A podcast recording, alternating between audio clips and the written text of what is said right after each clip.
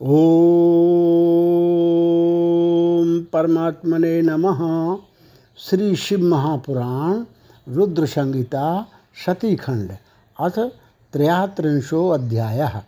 गणों सहित वीरभद्र और महाकाली का दक्ष यज्ञ विध्वंस के लिए प्रस्थान। ब्रह्मवाच। युक्तुक्तं महे श्रीमहेशस्य वचनमादरात् वीरभद्रोति सन्तुष्टा प्रणनाम महेश्वरं शासनं सरसा धृत्वा देवदेवशूलिनः प्रचचाल तथा शीघ्रं वीरभद्रो मखम प्रति। ब्रह्मा जी बोले, हे नारद, महेश्वर के कहे गए इन इस वचन को आदरपूर्वक सुनकर वीरभद्र बहुत संतुष्ट हुए। उन्होंने महेश्वर को प्रणाम किया। तत्पश्चात त्रिशूलधारी उन देवादिदेव की आज्ञा को सरोधारी करके वीरभद्र वहाँ से शीघ्र ही दक्ष के यज्ञ की ओर चल पड़े। भगवान शिव ने प्रलयाग्नि के समान करोड़ों महावीर गणों को केवल शोभा के लिए उनके साथ भेज दिया। वे बलशाली तथा वीर गण वीरभद्र के आगे और पीछे भी चल रहे थे। कौतूहल करते हुए वीरभद्र सहित जो लाखों गण थे, वे काल के भी काल शिव के पार्षद थे। वे सब रुद्र के ही समान थे। महात्मा वीरभद्र शिव के समान ही वेशभूषा धारण करके रथ पर बैठकर उन गणों के साथ चल पड़े। उनकी एक हज़ार भुजाएँ थीं। उनके शरीर में नागराज लिपटे हुए थे। वे प्रबल और भयंकर दिखाई पड़ रहे थे। उनका रथ आठ लाख हाथ विस्तार वाला था। रथ को को खींच रहे थे। उनका रथ आठ लाख हाथ विस्तार वाला था। उसमें दस हज़ार सिंह जुते हुए थे, जो प्रयत्न पूर्वक रथ को खींच रहे थे। उसी प्रकार बहुत से प्रबल सिंह शार्दुल, मगर मत्स्य और हज़ारों हाथी उनके पार्श्व रक्षक थे। इस प्रकार जब दक्ष के विनाश के लिए वीरभद्र ने प्रस्थान किया, उस समय कल्प वृक्षों से फूलों की वर्षा होने लगी। सभी गणों ने शिवजी के कार्य के लिए चेष्टा करने वाले वीरभद्र की स्तुति की और उस यात्रा के उत्सव में कुतूहल करने लगे। उसी समय काली कात्यायनी, ईशानी, चामुंडा, मुंडमर्दनी, भद्रकाली भद्रा, त्वरिता तथा वैष्णवी, इन नौ दुर्गाओं तथा समस्त भूतगणों के साथ महाकाली दक्ष का विनाश करने के लिए चल पड़ी। शिव की आज्ञा की पालक डाकनी, शाकनी, भूत, प्रमथ, गुह्यक, कुष्मांड परपट, चटक ब्रह्म राक्षस भैरव तथा क्षेत्रपाल आदि वीर दक्ष के यज्ञ का विनाश करने के लिए तुरंत चल लिए उसी प्रकार चौंसठ गणों के साथ योगनियों का मंडल भी सहसा कुपित होकर दक्ष यज्ञ का विनाश करने के लिए निकल पड़ा। हे नारद, उन सभी गणों के धैर्यशाली तथा महाबली मुख्य गणों का जो समूह था, उसकी संख्या को सुनिए। शंग कुकर्ण नामक गणेश्वर दस करोड़ गणों के साथ कीकराक्ष दस करोड़ गणों के साथ तथा विकृत आठ करोड़ गणों के साथ चल पड़े। हे तात, हे मुने, विशाख चौंसठ करोड़ पारियात्रक नौ करोड़ सर्वाकक छः करोड़ वीर वृक्षतानंद भी छः करोड़ गणों में श्रेष्ठ ज्वालकेश बारह करोड़ समद समद्दत जीमान सात करोड़ दुद्रभ आठ करोड़ कपालिश पाँच करोड़ संदारक छः करोड़ कोटि और कुंड एक एक करोड़ गणों में उत्तम।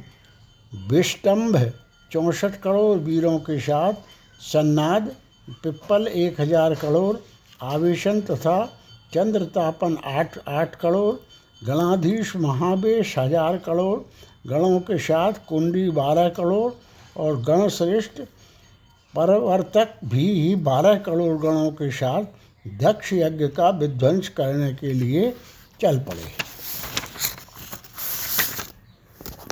काल कालक और महाकाल सौ सौ करोड़ गणों को साथ लेकर दक्ष यज्ञ की ओर चल पड़े।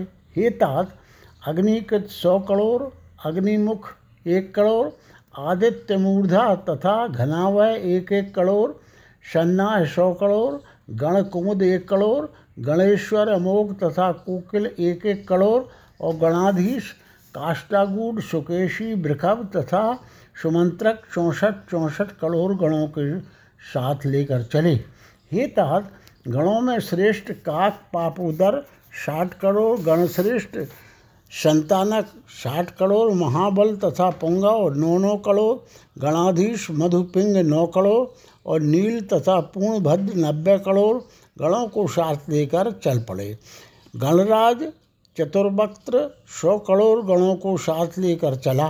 हे मुने, गणेश्वर विरूपाक्ष तालकेतु, खडाश्य तथा गणेश्वर पंचाश चौंसठ करोड़, संवर्तक स्वयं प्रभु कुलीश लोकांतक, दीप्तात्मा दैत्यांतक एवं शिव के परम प्रिय गण श्रीमान भृंगी ऋटि अशनि भालक और सहस्त्रक चौंसठ करोड़ गणों के साथ चले।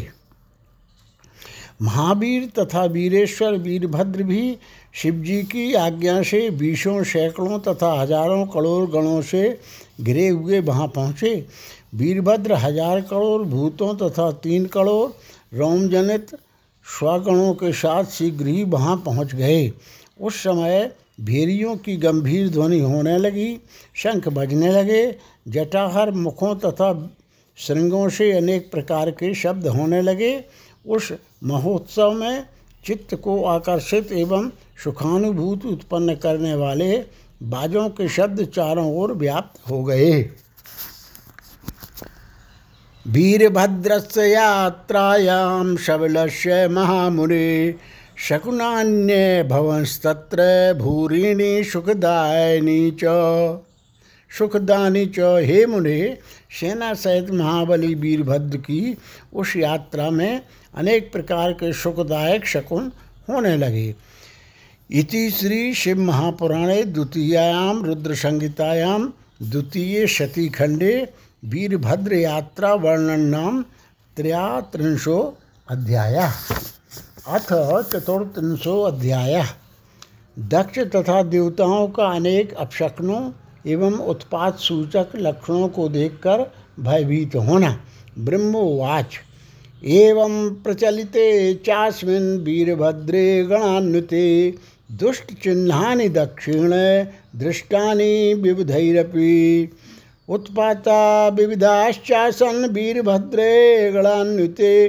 त्रिविधा अपि देवर्षे यज्ञ विध्वंस सूचका ब्रह्मा जी बोले, इस प्रकार गणों सहित वीरभद्र के प्रस्थान करने पर दक्ष तथा देवताओं को अनेक प्रकार के अशुभ लक्षण दिखाई पड़ने लगे।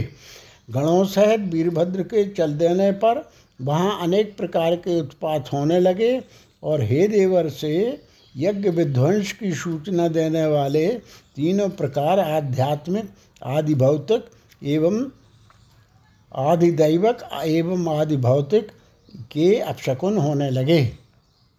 हे तात दक्ष की बाई आँख, बाई भुजा और बाई जांग फड़कने लगी, जो अनेक प्रकार के कष्ट देने वाली तथा सर्वथा अशुभ की सूचक थी। उस समय दक्ष के यज्ञ स्थल में भूकंप उत्पन्न हो गया। दक्ष को दोपहर में अनेक अद्भुत नक्षत्र दिखने लगे। दिशाएँ मलिन हो गईं। सूर्य चितकबरा हो गया। सूर्य पर हज़ारों घेरे पड़ गए, जिससे वह भयंकर दिखाई पड़ने लगा। बिजली तथा अग्नि के समान दीप्तिमान तारे टूटकर गिरने लगे। नक्षत्रों की गति टेढ़ी और नीचे की ओर हो गई। हज़ारों गीत दक्ष के सिर को छूकर उड़ने लगे और उन गीधों के पंखों की छाया से यज्ञ मंडप ढक गया। यज्ञ भूमि में शियार तथा उल्लू शब्द करने लगे। आकाश मंडल से श्वेत बिच्छुओं की उल्का वृष्टि होने लगी। धूल की वर्षा के साथ तेज हवाएँ चलने लगीं और विवर्त घूमती हुई वायु से कंपित होकर टिड्डियाँ सब जगह उड़ने लगीं। दक्ष ने देवताओं के साथ जिस नवीन तथा अद्भुत यज्ञ मंडप का निर्माण किया था, उसे वायु ने ऊपर की ओर उड़ा दिया। दक्ष आदि सभी लोग अद्भुत प्रकार से रक्त का वमन करने लगे और हड्डी से समन्वित मांसखंड बार बार उगलने लगे। वे सभी लोग वायु के झोंकों से हिलते हुए दीपक के समान कांपने लगे। और शस्त्रों से आहत हुए प्राणियों के समान दुखित हो गए। जिस प्रकार वन में प्रातःकाल के समय कमल पुष्पों पर तुषार ओश की वर्षा हुई हो, उसी प्रकार शब्द करते हुए बाष्प की वर्षा होने लगी। जिस प्रकार रात्रि में कमल तथा दिन में कुमुद बंद हो जाते हैं उसी प्रकार दक्ष आदि की विशाल आँखें भी अचानक बंद हो गईं।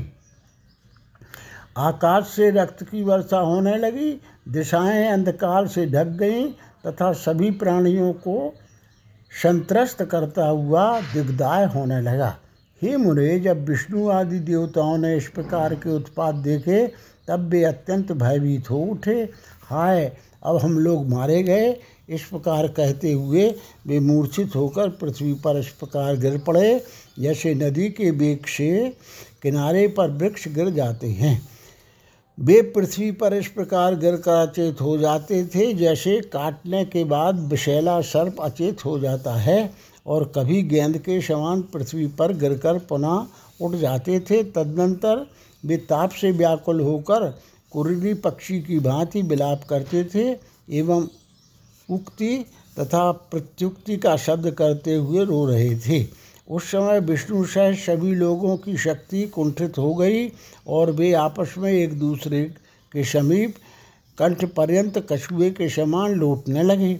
इसी बीच वहाँ समस्त देवताओं और विशेषकर दक्ष को सुनाते हुए आकाशवाणी हुई। आकाशवाणी बोली, हे दक्ष, तुम्हारे जन्म को धिक्कार है तुम महामूढ़ और पापात्मा हो। शिवजी के कारण आज तुम्हें महान दुख प्राप्त होगा, जिसका निवारण नहीं हो सकता। यहाँ जो तुम्हारे सहायक मूर्ख देवता उपस्थित हैं, उन्हें भी महान दुख होगा, इसमें संशय नहीं है। ब्रह्मा जी बोले, हे मुरे, उस आकाशवाणी को सुनकर और उन उपद्रवों को देखकर दक्ष तथा अन्य देवता आदि भी अत्यंत भयभीत हो उठे।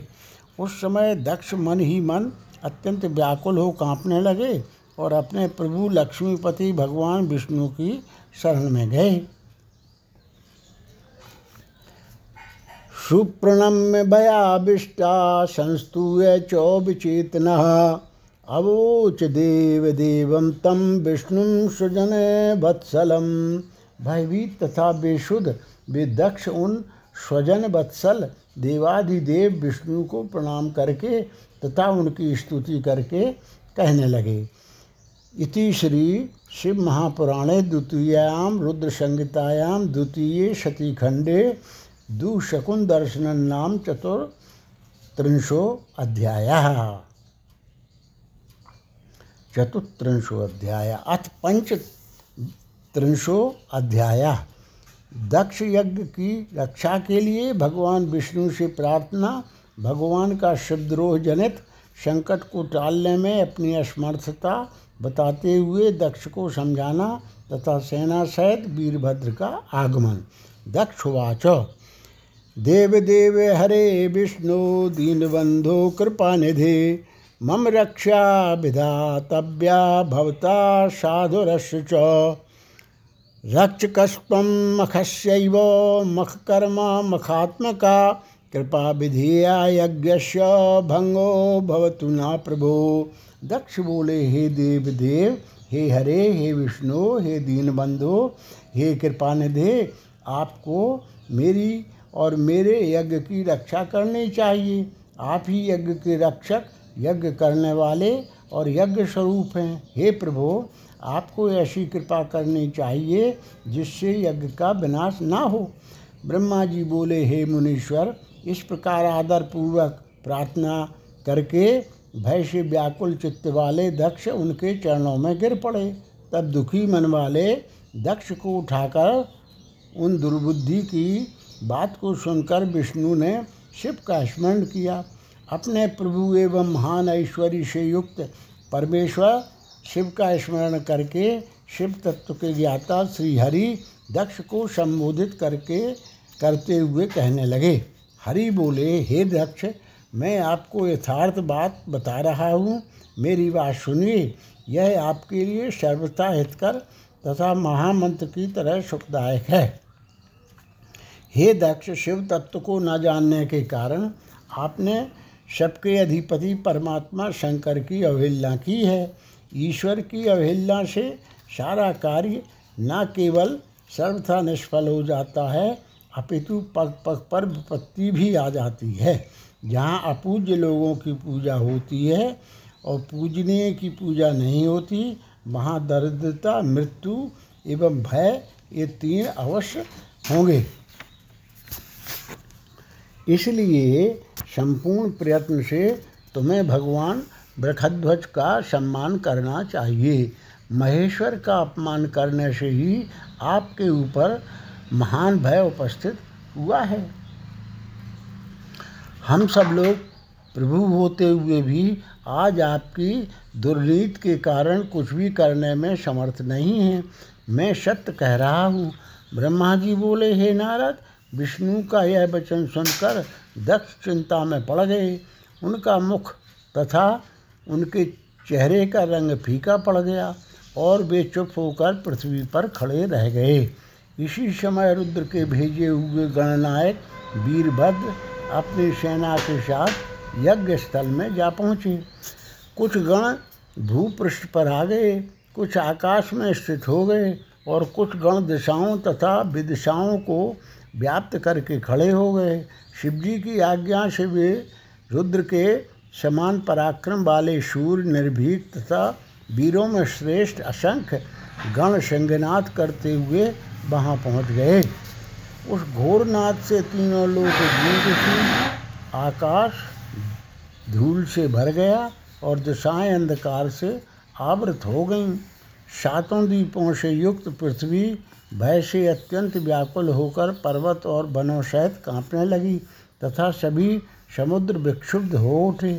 समस्त लोगों का विनाश करने वाले इस प्रकार के उस विशाल सैन्य दल को देखकर समस्त देवता आदि चकित रह गए। इस सैन्य उद्योग को देखकर, सैन्य उद्योग को देखकर मुख से रक्त का बमन करते हुए वे दक्ष पत्नी सहित विष्णु के चरणों में दंड की भांति गिर पड़े और इस प्रकार कहने लगे, दक्ष बोले, हे विष्णु, हे महाप्रभु, आपके बल से ही मैंने इस महान यज्ञ को आरंभ किया है। सत्कर्म की सिद्धि के लिए आप ही प्रमाण माने गए हैं। हे विष्णु, आप कर्मों के साक्षी तथा यज्ञों के प्रतिपालक हैं। हे महाप्रभु, आप वेदसार सर्वस्व, धर्म और ब्रह्मा के रक्षक हैं। अतः हे प्रभु, आपको मेरे यश यज्ञ की रक्षा करनी चाहिए। आपके अतिरिक्त दूसरा कौन समर्थ है? क्योंकि आप सबके प्रभु हैं। ब्रह्मोवाच, ब्रह्मा जी बोले, तब दक्ष की अत्यंत दीनता पूर्ण बात सुनकर भगवान विष्णु शिव तत्व से विमुख उन दक्ष को बोध प्रदान करते हुए कहने लगे, विष्णु बोले, हे दक्ष, मुझे आपके यज्ञ की रक्षा अवश्य करनी चाहिए। धर्म के परिपालन विषयक जो मेरी सत्य प्रतिज्ञा है, वह सर्वत्र विख्यात है।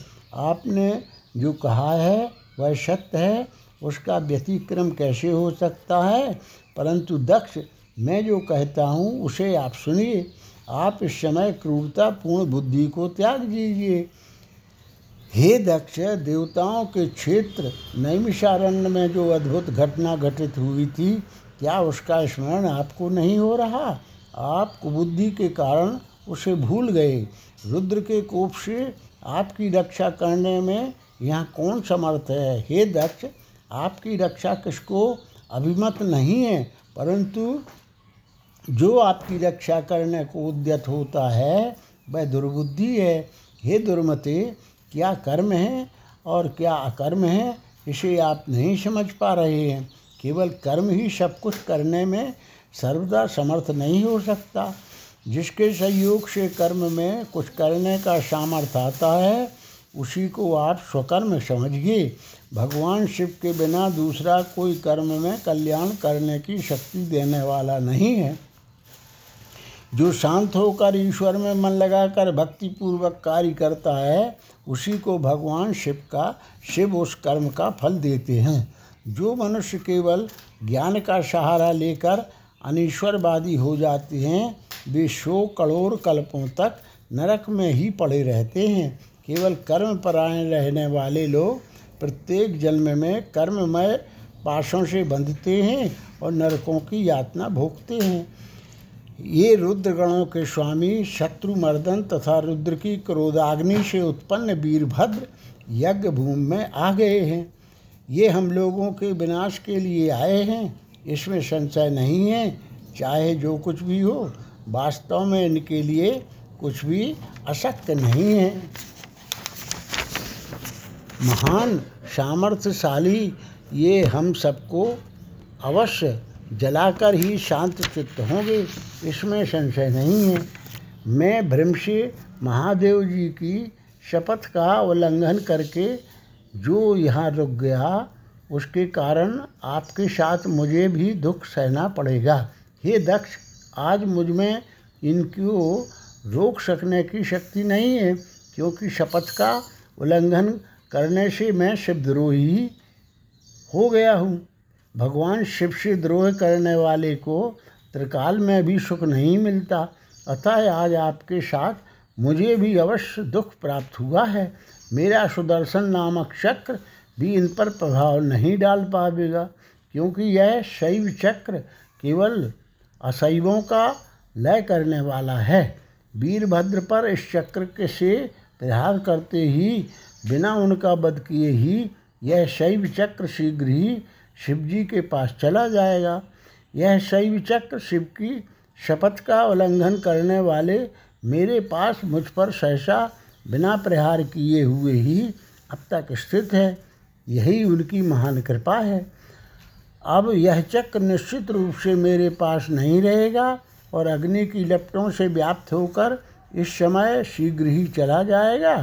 हम लोगों के द्वारा शीघ्रता से आदर पूर्वक पूजा किए जाने पर भी महान क्रोध से भरे हुए ये वीरभद्र हमारी रक्षा नहीं करेंगे। हाय, यह बड़े दुख की बात है कि असमय में ही हम लोगों के लिए प्रलय आ गया है। इस समय आपका और हमारा विनाश उपस्थित हो गया है। इस समय त्रिलोकी में हमारी रक्षा करने वाला कोई नहीं है। भला शंकर के द्रोही को शरण देने वाला संसार में कौन होगा?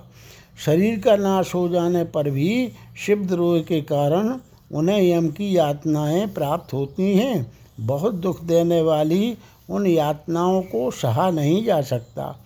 शिवद्रोही को देखकर यमराज स्वयं दांत पीसते हुए संतप्त, तैलपूर्ण कड़ाहों में डाल देते हैं। इसमें कोई संदेह नहीं है। शपथ के बाद मैं शीघ्र ही जाने को उद्यत था। किंतु दुष्ट के संसर्ग रूपी पाप के कारण ही नहीं गया। यदि इस समय हम लोग भागने का प्रयास भी करें तो कर्षण करने वाले शिवभक्त वीरभद्र अपने शस्त्रों से हमें खींच लेंगे, क्योंकि स्वर्ग, पृथ्वी, पाताल में जहाँ कहीं भी वीरभद्र के शस्त्रों का जाना असंभव नहीं है, त्रिशूलधारी रुद्र के, श्री रुद्र के जितने भी गण यहाँ हैं उन सब की ऐसी ही शक्ति है। पूर्व समय में काशी में काल भैरव ने अपने नख के अग्रभाग से लीला पूर्वक ब्रह्मा जी के पाँचवें सिर को काट दिया था।